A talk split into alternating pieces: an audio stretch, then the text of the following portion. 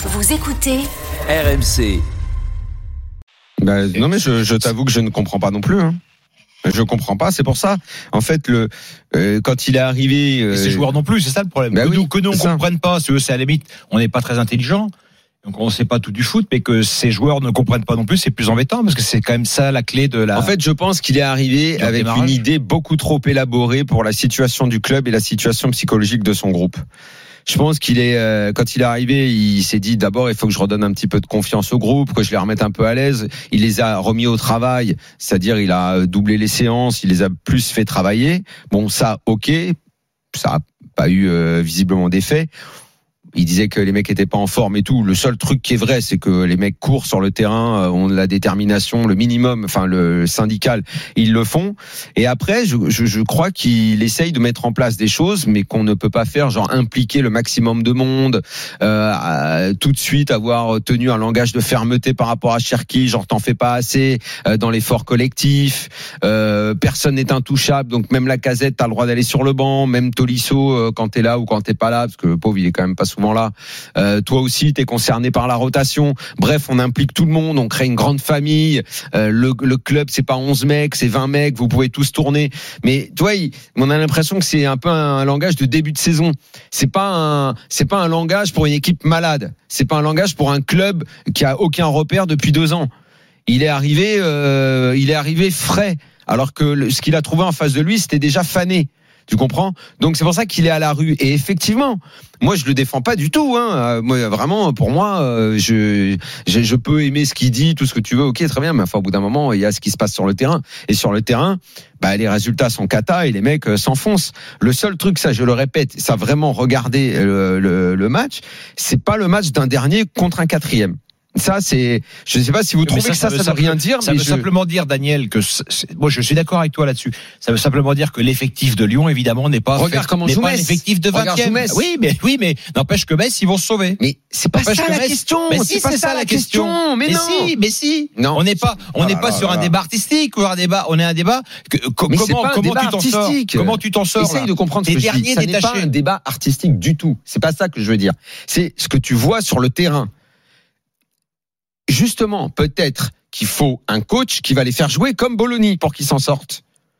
Ouais, ouais, peut-être, peut-être. Ça, Ouais. si tu Bah, dis il a- ça, il a d'autres donc c'est pour ça je ne défends main, pas, je ne défends pas dans ce cas-là le beau jeu. S'il faut que ça joue euh, comme euh, comme euh, comme a fait Metz, ok, vas-y, fais-le. T'as autant de chances de couler que de gagner de cette façon-là. Mais si tu veux le tenter comme ça, tente-le. Mais quoi qu'il en soit, c'est que ce que lui essaye de mettre en place, ça ne marche pas.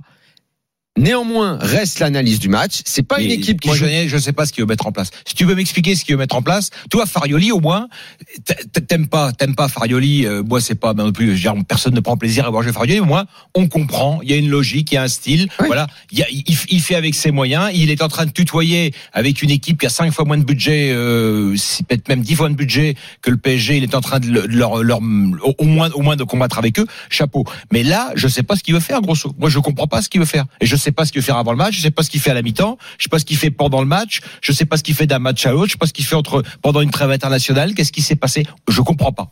Ok. Et le Je- parcours d'entraîneur avant Ok. de Grosso valide Je- rien pour moi. je te le Peut-être répète. était extraordinaire en deuxième Je division le, italienne. je te je le- sais pas. je te le répète. moi, j'ai rien vu pour l'instant.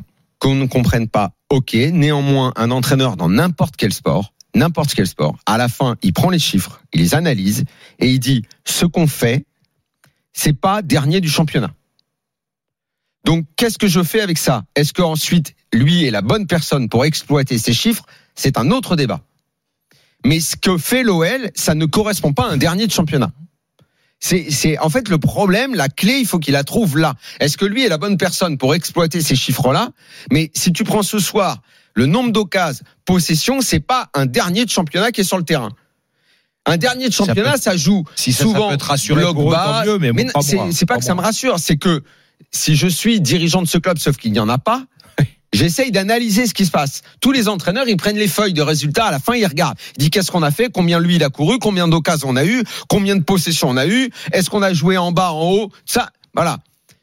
Ce qu'il fait avec les joueurs, comment il est placé, tout ça, c'est ça, c'est vrai que c'est complètement flou. Ça, c'est pourquoi euh, tel est tel, tel joueur oui, tel joueur non et tout. Ça, effectivement, moi, ça, j'arrive pas à comprendre. Mais le résultat, c'est que c'est une équipe qui ne joue pas bloc bas, qui essaye de d'attaquer, qui essaye de se créer des occasions. On n'a pas des joueurs, tu sais, comme dans les clubs en crise, où le public appelle et dit les gars, mouillez le maillot, ce que vous faites c'est nul, vous êtes des lâches, vous vous battez pas pour nous. Les mecs se battent, les mecs se battent. Ça, on peut pas dire qu'ils ne se battent pas. Bah si, les mecs ça se voit, ils ont des attitudes qui sont hyper positives, ils s'arrachent sur les ballons. Sauf qu'à l'arrivée, tu perds tout le temps. Le problème à analyser, c'est ça. C'est au-delà du fait que Lille a des meilleurs euh, attaquants, que quand tu donnes un ballon à Yazici avec la technique qu'il a, il peut te lancer sur un contrôle passe immédiatement. Jonathan David que certains trouvent tocard. Moi, j'ai jamais trouvé que c'était un tocard. Sa conclusion aujourd'hui montre que c'est quand même un, un vrai attaquant. Euh, derrière, bon, ils mettent une super frappe euh, lucarne sous la barre. Bon, ok, voilà. Mais bon, pardon, mais je, je, je lyonnais. Hein. Bon, oublions un peu Il n'y a, pas, y a pas un écart monstrueux ce soir entre, entre le quatrième et le dernier.